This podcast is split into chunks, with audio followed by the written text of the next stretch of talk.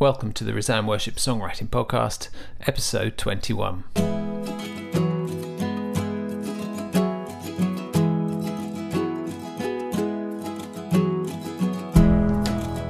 This is an interview special where Sam meets spoken word artist Peter Nevland.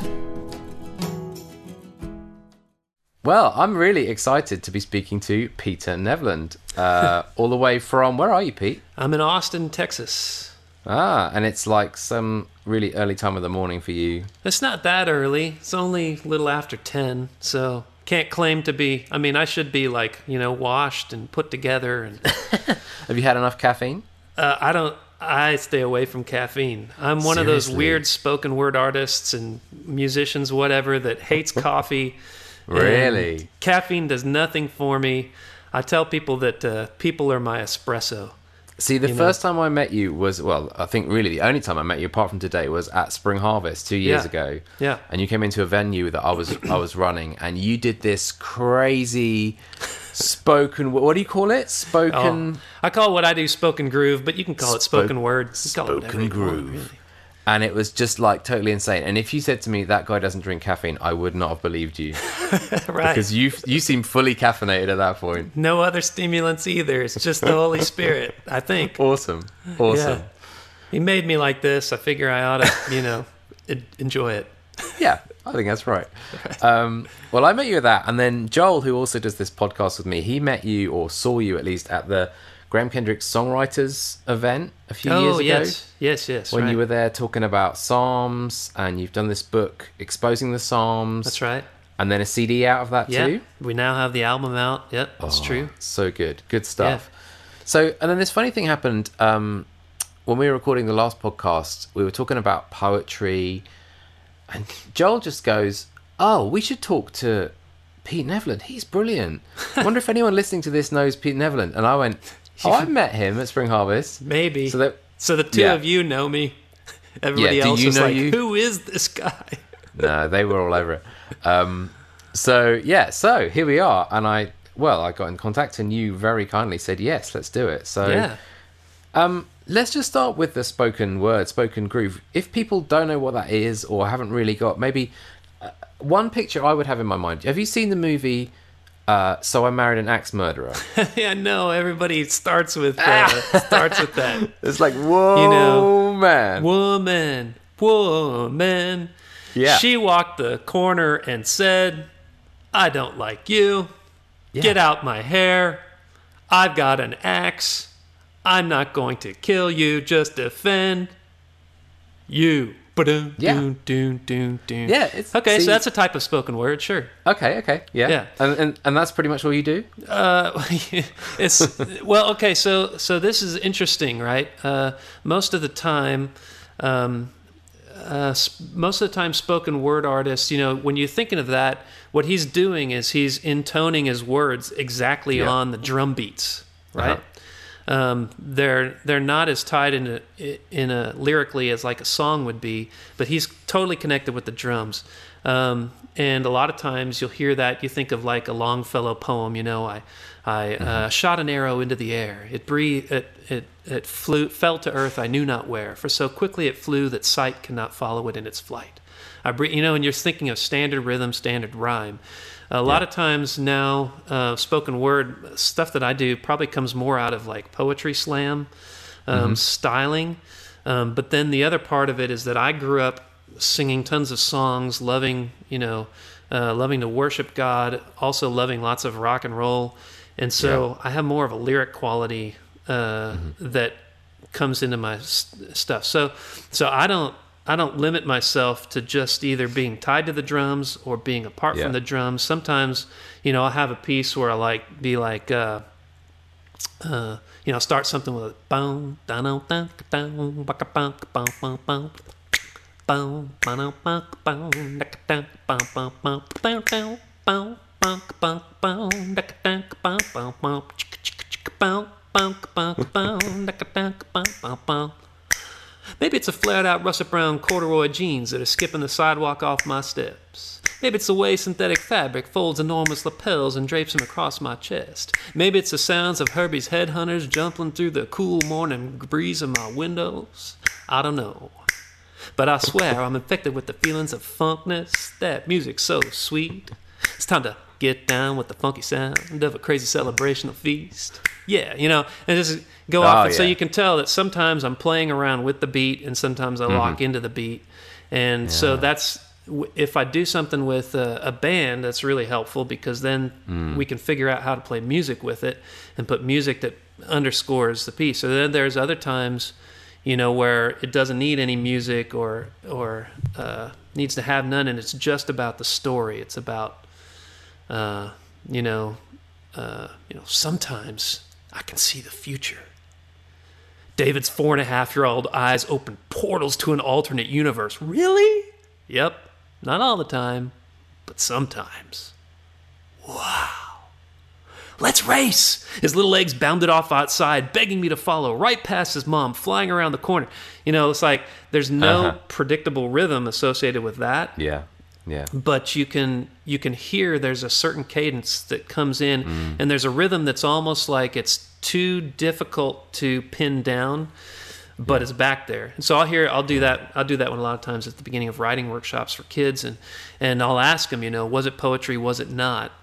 And the, half the class picks one half picks the other and the, the one that picks you know no poetry they'll say well it didn't have any rhythm. I'm saying you, you say i don't have no rhythm and they'll go no no no it's, it didn't have a predictable oh not predictable rhythm. And other people go no it had a rhythm.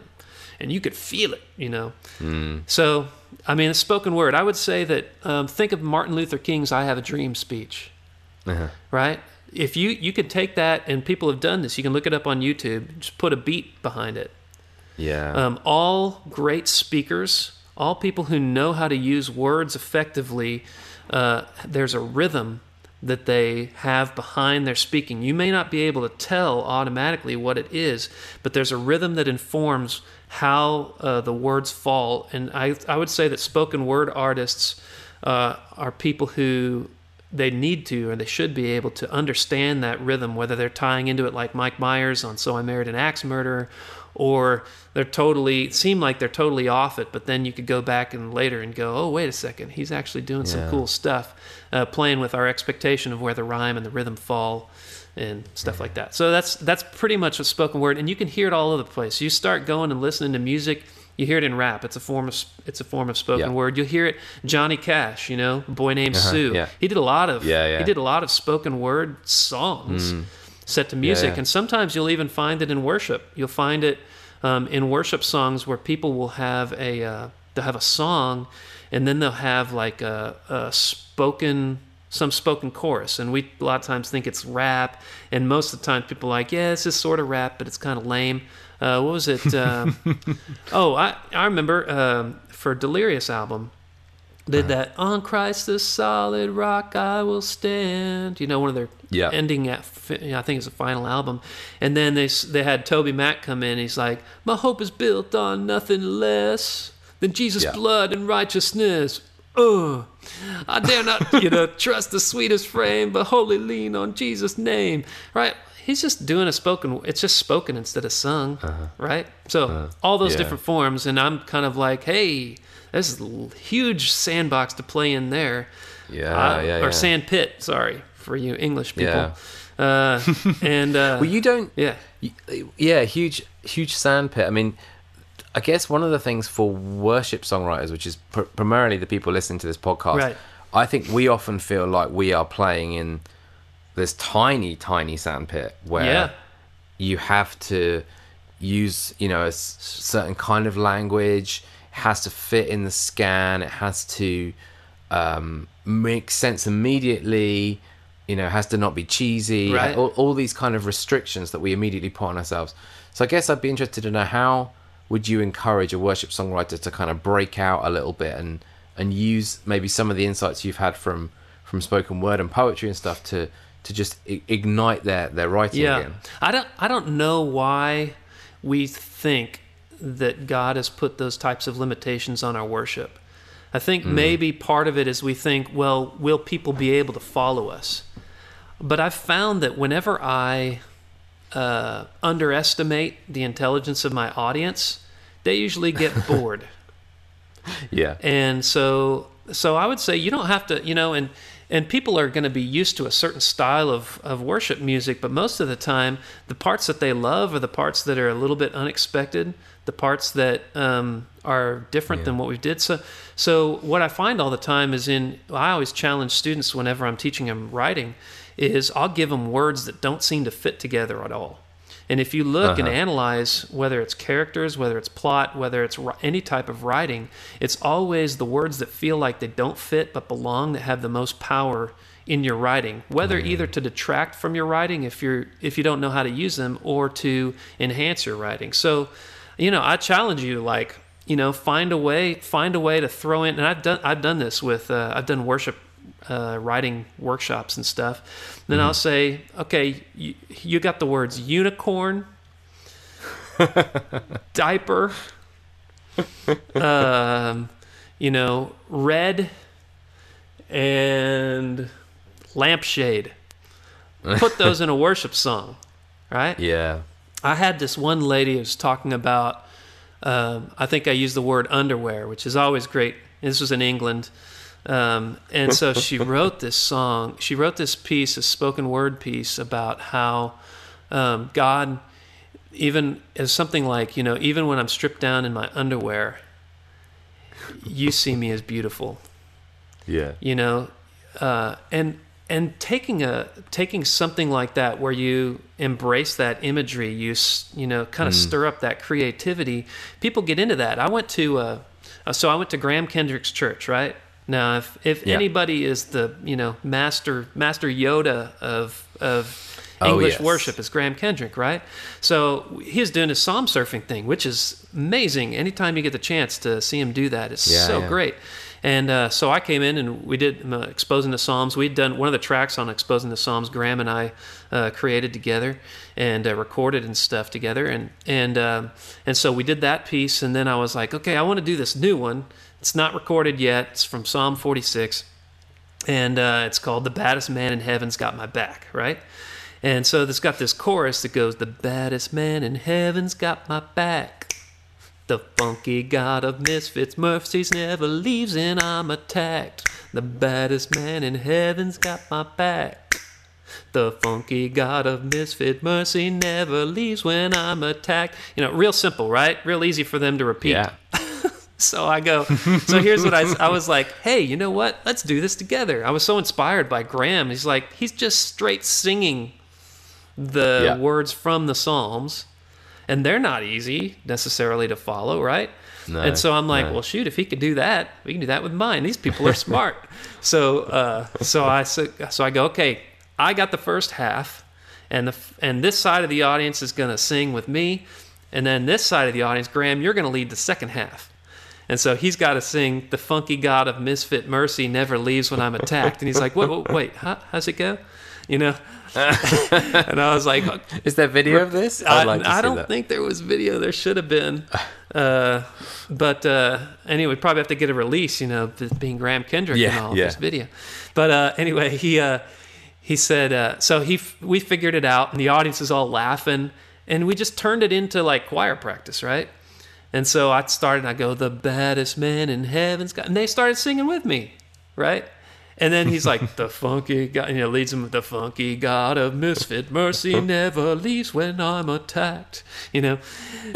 and it was awesome, right? And so they would do that, and then I'd, and then I'd signal to them, and they would stop, and I go, look at the earth, see it shake, polar ice caps melt, greenhouse gases build, no human will is a match for climate change the, you know, not singing all this stuff or speaking all this stuff, and then we'd come back in with the chorus, right? And they came back in right at the right times, and it was this Yeah, amazing yeah. time. And the whole time, we were doing stuff like that, where it was we're bringing in spoken word, we're bringing in, uh, you know, sung choruses, and you know, or, or other other tracks that we had. They're singing "Praise the Lord," you know, and from the mountains and their peaks, praise the Lord. And I'm just a singer at this point, right?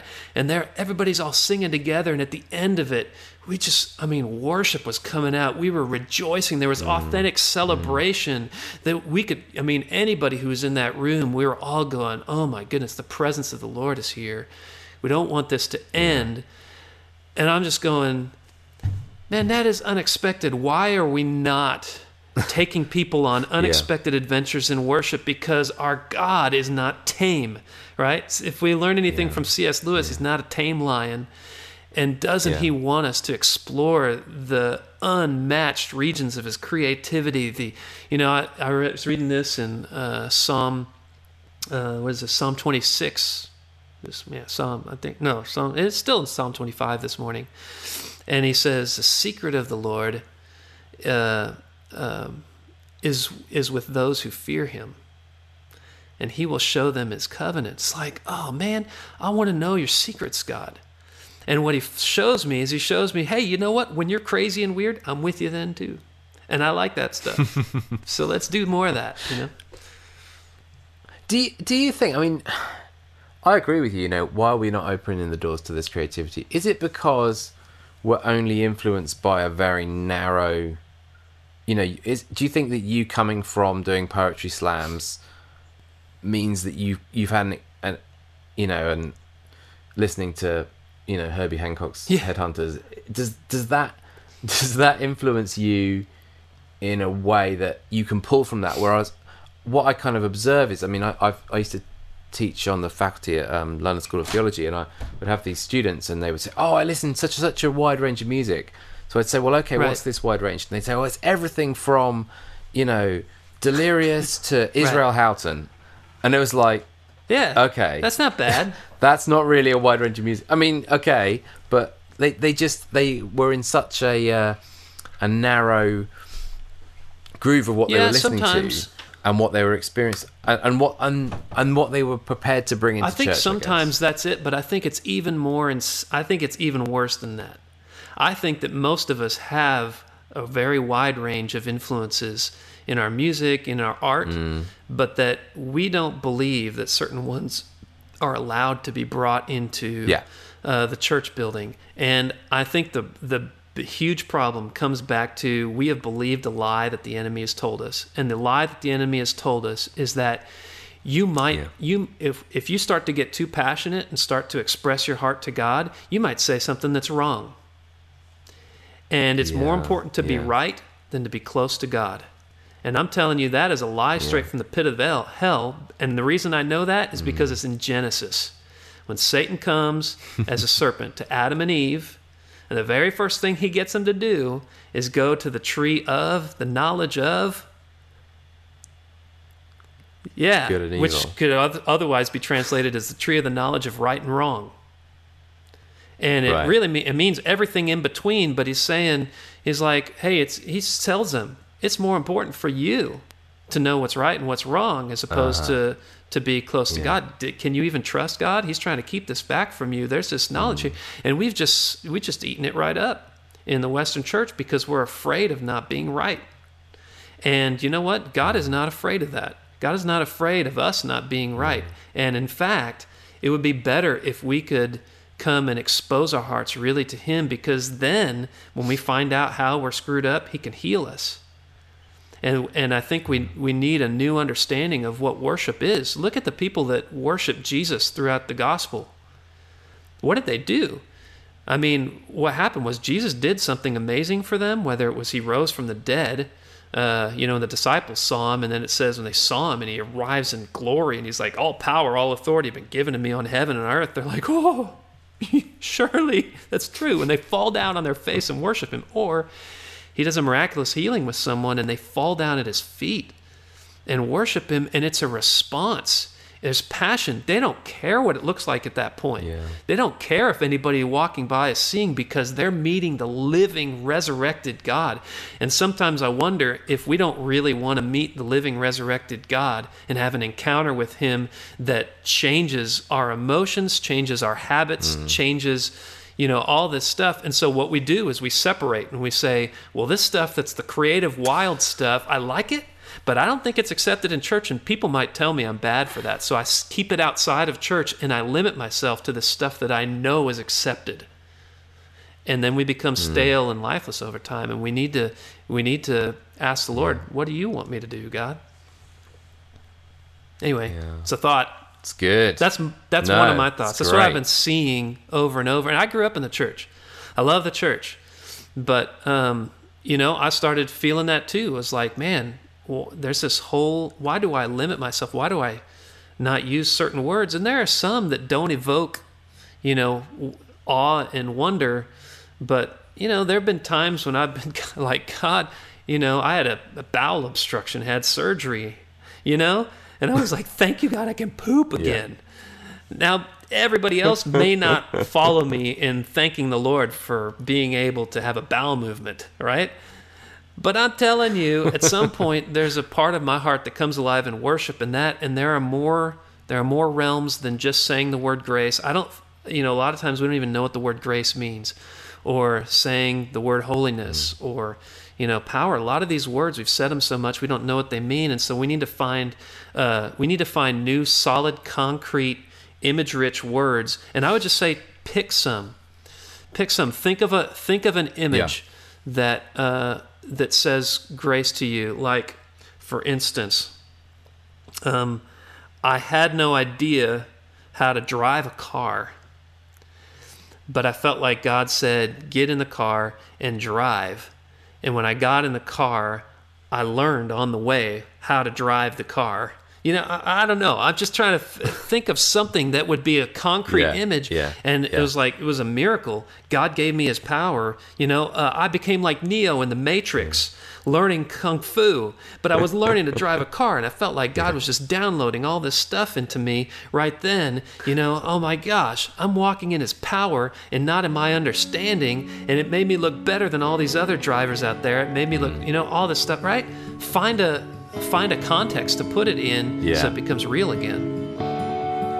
So that's my challenge mm. out there. Wonders of the earth,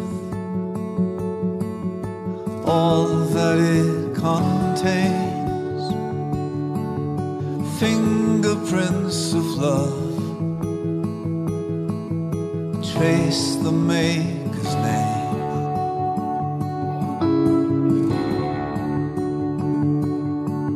stormy seas that roar, howling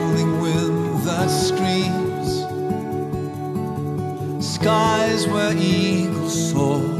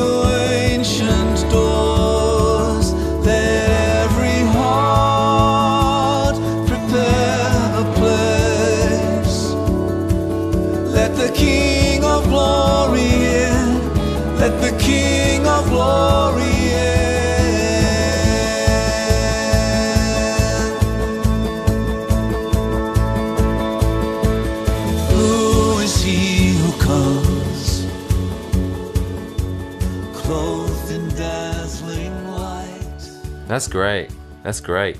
And it leads us on to talk about the Psalms, I think, because um, your approach to the Psalms is not just to say, you know, let's neaten this up so that they're metrical and we can Right. sing them in a tune, or let's just write a nice tune to fit.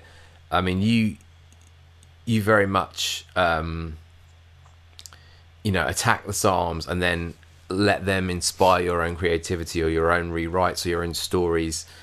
Um, so, just you know, tell us how that that, that project came about. and- Yeah, uh, I had, I had a number of different people suggest this little idea of me rewriting, or not rewriting, but writing a, a piece of poetry, spoken word, whatever, to the Psalms. Each one of them, I was like, that's a lot of work, you know, 150 of them there. Thanks, they, but uh, and so I Yeah. kind of avoided it for a long time.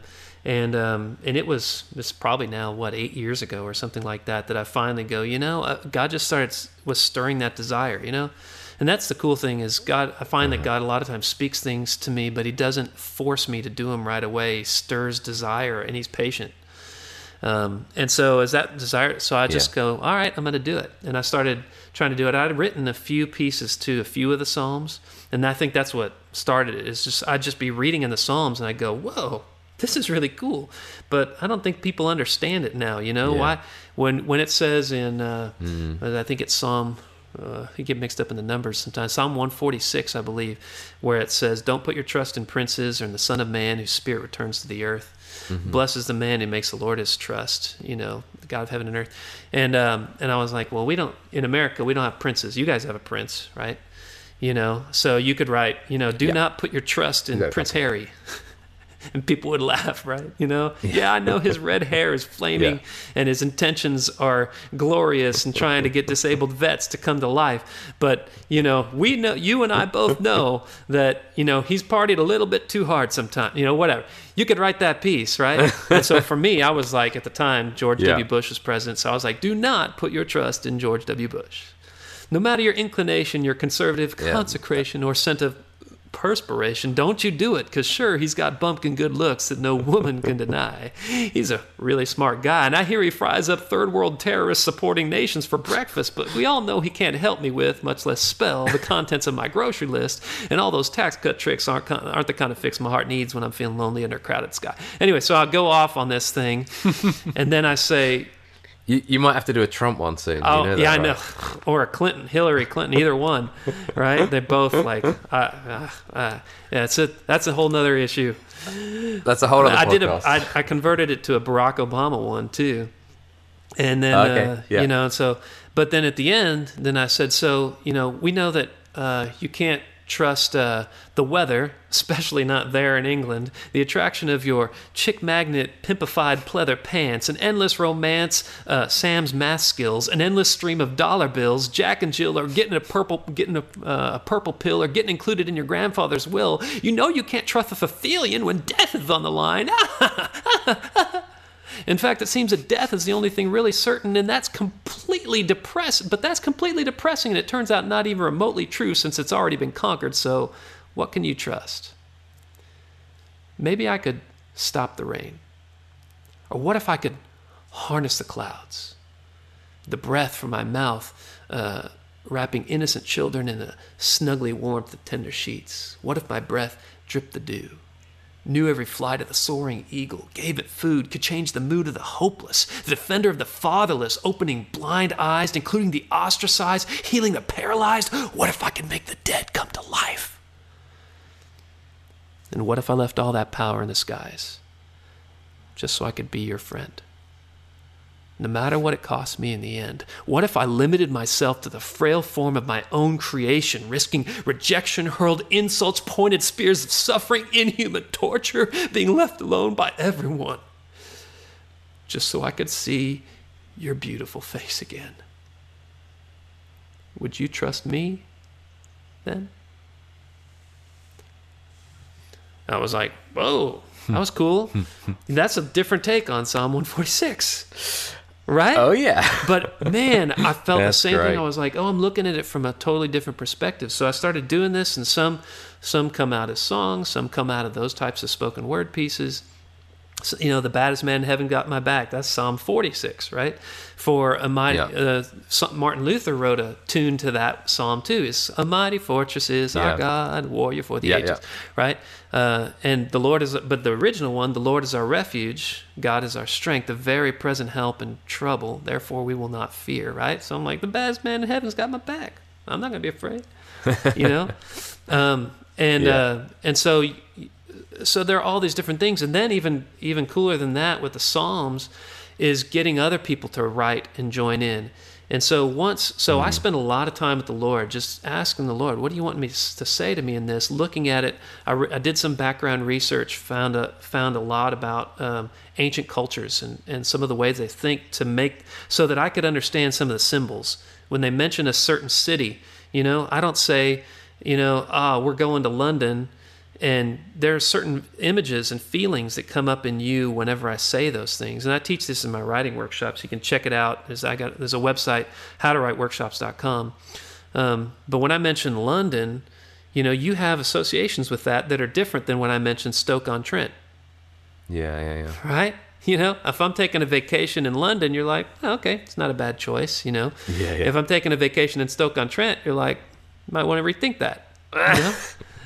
Anyone living in Right? Stoke on Trent listening to this, we love you and we love your town. We do. And I love Stoke on Trent, and I love Northampton. I loved all the cities that people dog on in, in England, you know, because there's amazing people there. Hey, I live Right? in Luton. We regularly get voted as like the worst town. So Yeah, you and Milton Keynes, right? You know? right. Cardboard, you know, whatever, cutout type. People, people want to, you know. But there's, you can make, you can make beauty anywhere. We can, Yeah. you know, God's given us creativity. Anyway, so, so using, but just using those, the the raw. See, we're not worrying about is it right or wrong.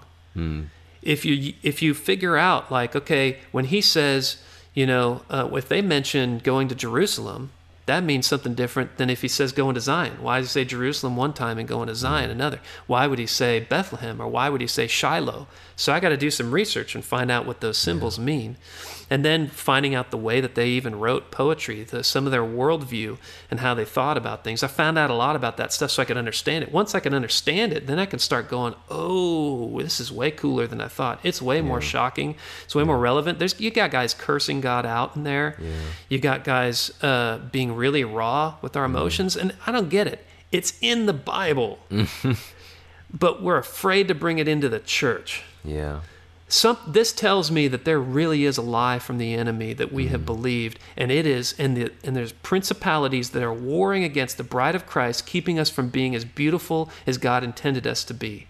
And you know you can't turn the ship 90 degrees or 180 degrees at a time or people fall off yeah, but you know what? If we can start going to the Lord and going and asking God, God, would you show me how to open up and how to tie in on some of these guys? I mean, this is before Jesus came, died, rose from the dead, and David was experiencing the Holy Spirit's power. He was experiencing the grace of God.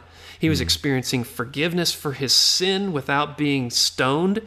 Yeah. I mean, he was allowed to stay king and he murdered a guy and committed adultery with his wife, right? Like, how do we let our pastors get away with that? Yeah. And yet somehow God forgave him. And I'm saying we need to really explore what God's actually saying here and get into them. The Psalms are way more powerful than we think, and we need to stop playing as if they need to be safe. And if we not, we need to make sure we don't upset people, because the last I checked, Jesus was in the business of hanging out with the people who were screwed up and broken, and in the business of upsetting people who were trying to play it safe and follow all every stinking one of the rules. yeah. So Yeah. that's what that's what I love about the Psalms. And and you know what? If people, I, the thing is too, you know, I don't come in and just throw the whole book at them, throw the whole book at people right away and go, well, you need to, you know, get with Yeah, the yeah. Psalms. That doesn't win anybody over, right? It's God's kindness, His Yeah. gentleness, His tenderness that leads us to repentance, right? That Paul talks about. Hmm. And so, you know, like, do you neglect the, the patience of God, knowing that His kindness leads us to repentance? Like, we need to be acting this way with each other and go, hey, you know what? Wherever you are, let's just go one step further into the presence of God. And so that's what I would say, you know, with your churches, you may not be able to go baddest man in heaven, funky God of misfit mercy on them, but you may be able to go, uh, the God who uh, interrupted my bathroom time, you know, or interrupted my shower. God, maybe God pours his love on me like a shower, Yeah. you know, Yeah. of warm water, and I am bathing in his mercy. You know, I am Yeah. awash under the faucet of his love. Yeah. Uh, you know, and uh, I'm going to take all, he takes all my sin, he flushes them down the toilet. I can't, I could never go and grab them out again. They're gone. They're as far from me as, you know, the septic system is from, I, you know, I mean, uh, maybe I'm not going to go that far, but you see what I'm saying? Yeah. You I had Yeah. you with shower, I had you with faucet, I had you with Yeah. flush my sins down the toilet, and my goodness, Psalm 103 just came to life. Yeah. Yeah. And you can do that in your bodies. And and I would say too, you know, spoken word, sometimes you go, how can you use spoken word? Spoken word, if it's not really tied to the rhythm, yeah. is hard to use for congregational worship unless you're having people like recite a psalm together or something. And what I usually find is spoken word is a, is great for stimulating um, excitement and a response and stimulating emotion, so that people then, when they sing, following it up, they're going to have a deeper passion, deeper response. We did this with Advent once at my church, where it was the joy time, you know, and usually people come and they read a service and there's candles and it's so, you know, lovely, lovely right? All those different things. Uh, for for us, uh, is the one was joy, and I was like, you can't do joy without some dancing or something. So I got a drummer. Yeah. And I wrote this piece about this is not some old story. And I brought in references to Phil Collins, you know. Yeah, you know, I could feel it coming in the air. Oh no, the Phil Collins. This is not, you know, who don't who even knows what you're talking about in that song. And it's like, you know, when uh because this is more than a feeling. It's more than a feeling. And I was like, when the you know the harmonic keyboard strains of Boston have faded to dust, this will still be beating.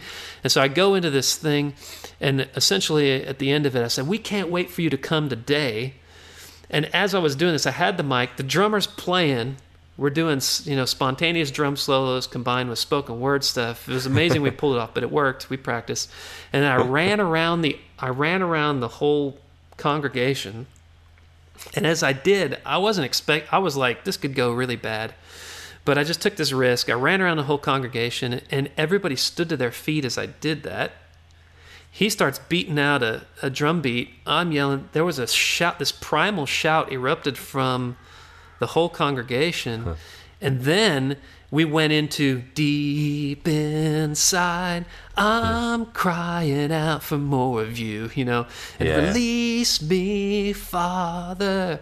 Dance like a child again. The worship team came up. Yeah, we all yeah. started doing it. They joined in as we Mm. sang and played, and it was amazing. So, you know, having a having a, a video, having some creative art, having a dance. Yeah. I, I saw a worship leader once. She was a children's worship leader, and she couldn't she couldn't carry a tune. Yeah. How do you be a children's worship leader and you can't sing? Well, she was a dancer, Uh-huh. and so she would play uh, worship songs or videos or whatever, and then she would teach them a dance with it. The kids, they loved it. It was the Yeah. best, some of the best worship I've ever experienced. the presence of God was thick with those Yeah. kids, right? So trying trying different ways and, and bringing it in at once to stimulate then a response and then going to something that they know. Because you always have to you know great art is the combination of the familiar plus the unexpected. We do really good with familiar. Yeah. we need to bring in some unexpected you can't do all unexpected or people don't under, you know it's like if the trumpet Yeah. makes an uncertain sound who's going to march into battle? But you can't do also do all familiar otherwise people get bored so all unexpected, people don't understand. All familiar, it becomes lifeless. Mm. And you got to bring those in, bring the unexpected in to stimulate a response, and then bring the familiar in so that people can go, "Ah, yes, isn't that? Sw- oh, that's right. I've been, I mm. forgot how powerful this song actually is. I've sung it mm. so many times." So Yeah. That's great. Hey, Yeah. are you listening, people? yeah, have fun I'm sorry, editing that. That was good. Do not put your trust in Barack Obama. No matter your inclination, your we finally got an African American in the White House consecration or scent of perspiration, don't you do it, cause sure, he's got those big eared good looks that no woman can deny. He's a Harvard educated guy, and I hear he fries up anyone who opposes his healthcare plan for breakfast, but we all know he can't help me with the contents of my grocery list, and all those clever speech making tricks aren't the kind of fix my heart needs when I'm feeling lonely under a crowded sky. And let's face it, Someday the boy won't be alive, he's gonna die just like you and I and all of Bill Clinton's endless stream of ladies in the night. So don't get your hopes up, alright? And While I'm at it, don't bet all your money on a bunch of horses. No matter what kind of tip you squeeze from your inside sources, cause that orange juice ain't fresh pressed, turns kinda bitter when Smarty Jones is stumbling down the stretch. And Lord knows there hadn't been a Triple Crown winner since the 70s, and not even the rippling flanks of the majestic Secretariat of the feel good story of Seabiscuit overcoming the odds seemed like a sure thing at the time. So save yourself the peace of mind and put your money where your blind eyes can see it. You know, come to think of it, you can't count on the weather, the attraction of your chick magnet, pimpified pleather pants, and. Um, that's great. Well, I just want to um, take a bit of a, a turn as well because you were you were just mentioning to me that you've um, you've been on a bit of a sabbatical year Yeah. from um, from performing and stuff, and uh, love it if you if you could share a little bit about that, and and you know maybe some folks are listening and they're kind of feeling a bit burned out or.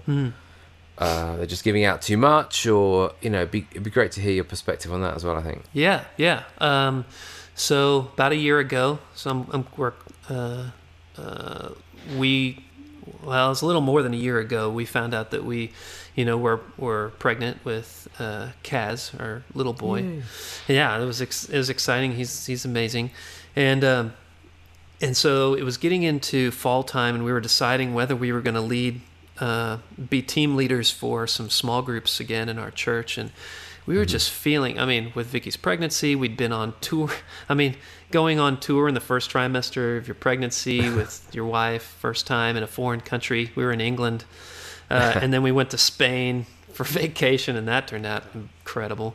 Uh, and uh, anyway, and so after all this, and after the summer, we released the uh, Exposing the Psalms album launch, and had all this stuff um, uh, that we went through, and we were just tired. And and so we were thinking about this, and we were we were driving over down to see some friends, and Vicky and I were talking. She goes, uh, "Can we just can we just take a break? Could we just you know is it even allowed for leaders to take a break?" And I was like, "Oh my goodness." It's like, what have we become that we Yeah. can't take a break? And so we started praying into that, and we both just felt like we heard really strongly that the Lord was saying, one, that we should take a year to just spend time with enjoying our new son and each other, and also that we need to um, that we needed to stop touring and performing for the year, stop teaching writing workshops, and in my marketing consulting business, I needed to give away uh, as much of the workload as I possibly could to other partners. And now I'm like going, hey, this is like uh, you you know you're talking about it half our income. Yeah. you know? But I, I knew and i'd been thinking about this for a while that god had done this thing with israel. At least he'd offered them a plan. They never took him up on it. Yeah. but he offered them a plan of a sabbath year of rest every seven years.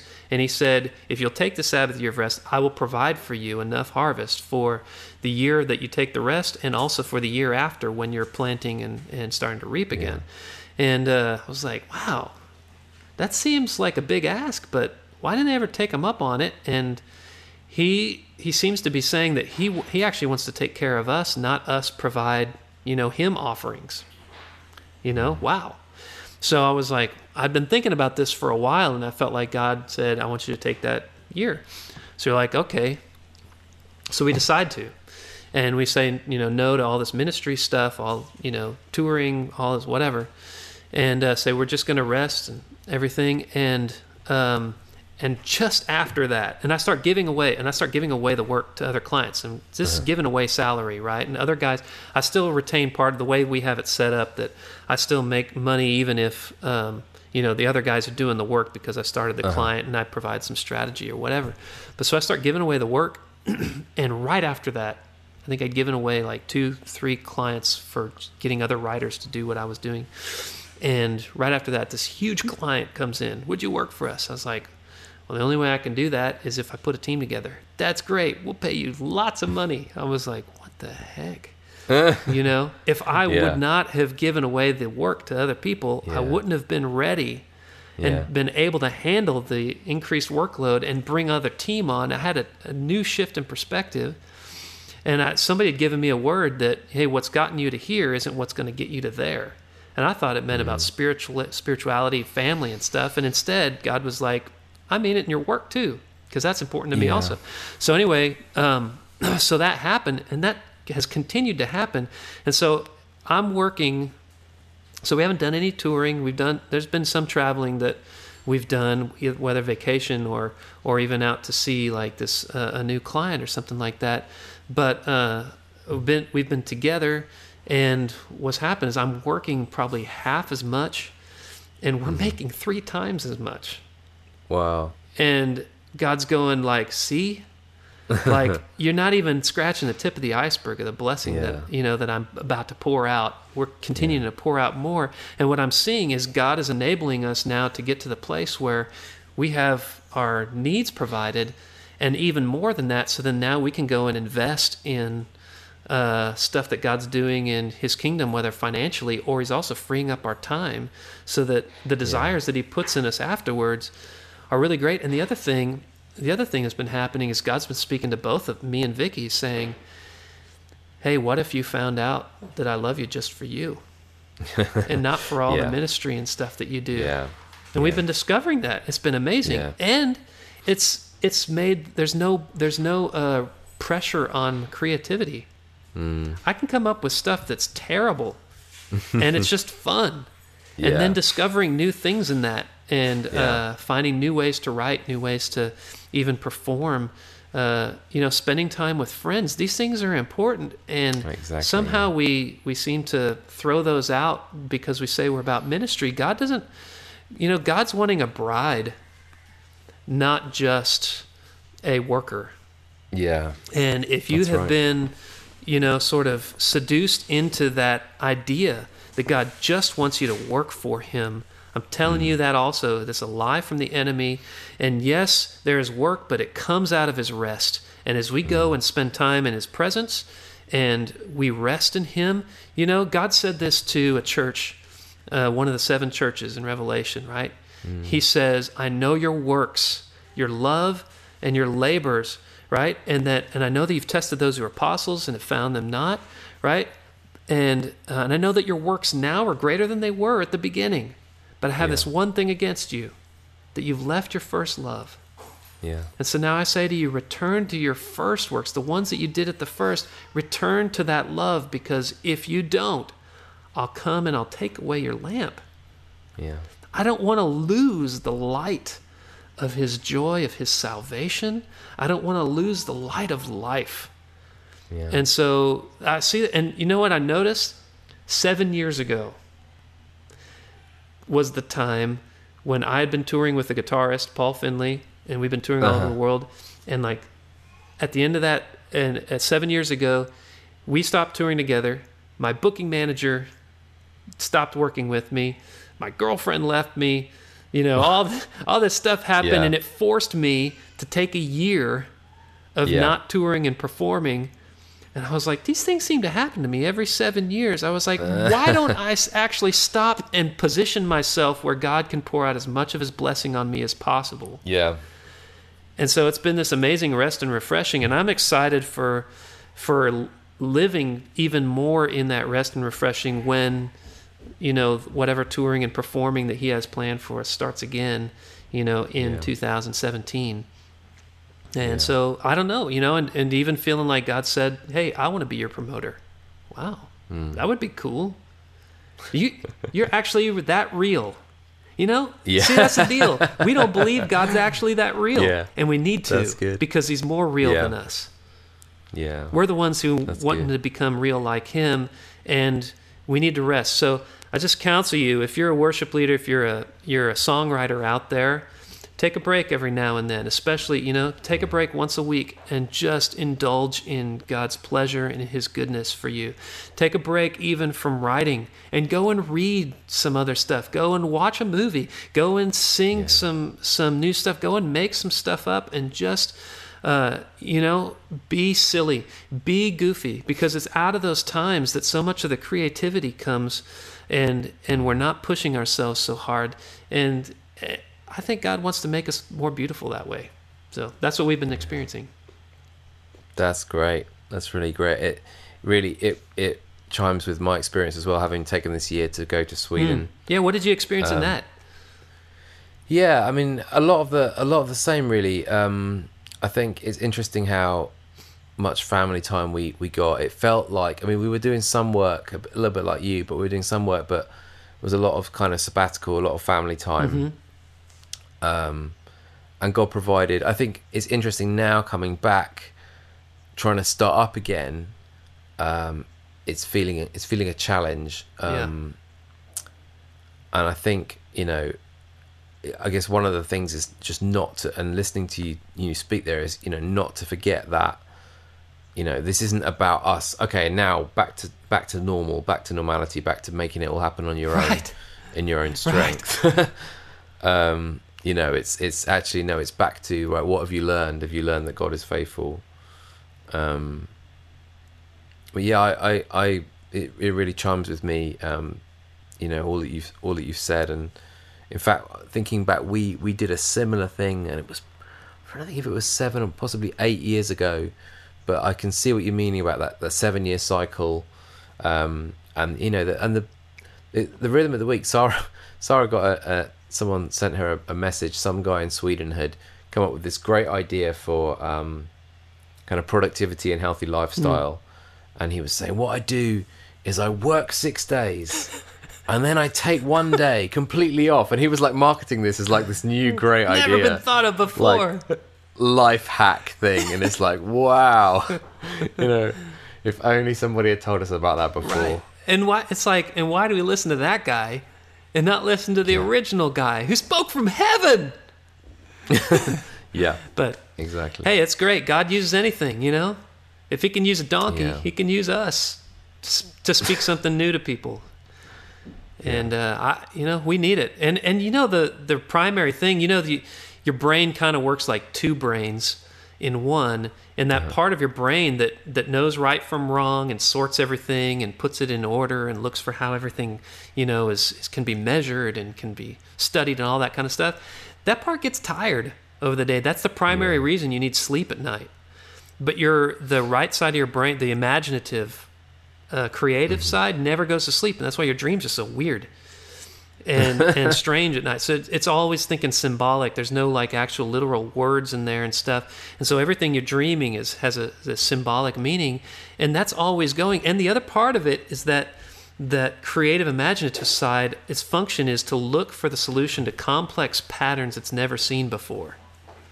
And uh, and the left side of your brain doesn't do that so much. So it's kind of like Yeah. when you say, "I'm not going to ever rest," you're stopping yourself from having breakthroughs. You're stopping yourself from coming up with really cool ideas, and God even speaking through what He's designed in you already to come up with a new way of looking at things, and a new life, a new creativity coming out. So don't say no to that. You know, follow that bunny trail uh, a little bit more often. And at the same time, you also need that left side that says, "Hey, wait a second. You realize you're leading people into, uh, you know, saying that these people over here are evil and we should hate them and all that kind of stuff. That's not right. Oh yes, okay. Well, I won't go down that pattern. Yeah. Eh, you know, you know, don't Yeah. want that- that path, whatever. So, Well, so enjoy just that rest. You know, that rest is it stimulates that that creativity for sure. Yeah, yeah, that's right. Hey, Peter, tell us uh, where people can check out your stuff. What's the best parts of the Well, internet to find you? the parts of the, I know uh, this year of rest makes me even more like uh, run away from social media. I mean, you can find if you look Yeah, for me on Facebook, you can find me Peter Nevland. I don't post very often. Um, I do have a website spokengroove.com that's in somewhat of a woeful state, but there are some there are quite a few lyrics on there. Probably the best place to look. Go look me up on YouTube. Just put in Peter Nevland. Yep.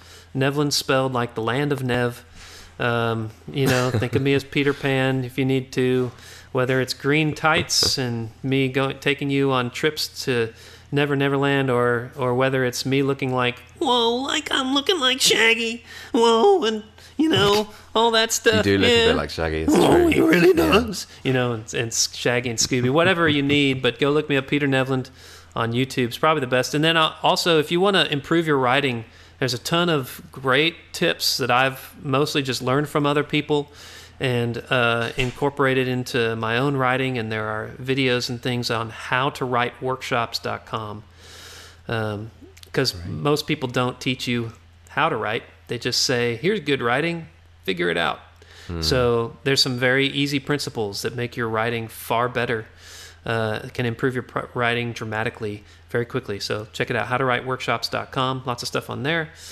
And uh, probably look me up on YouTube, Peter Nevland.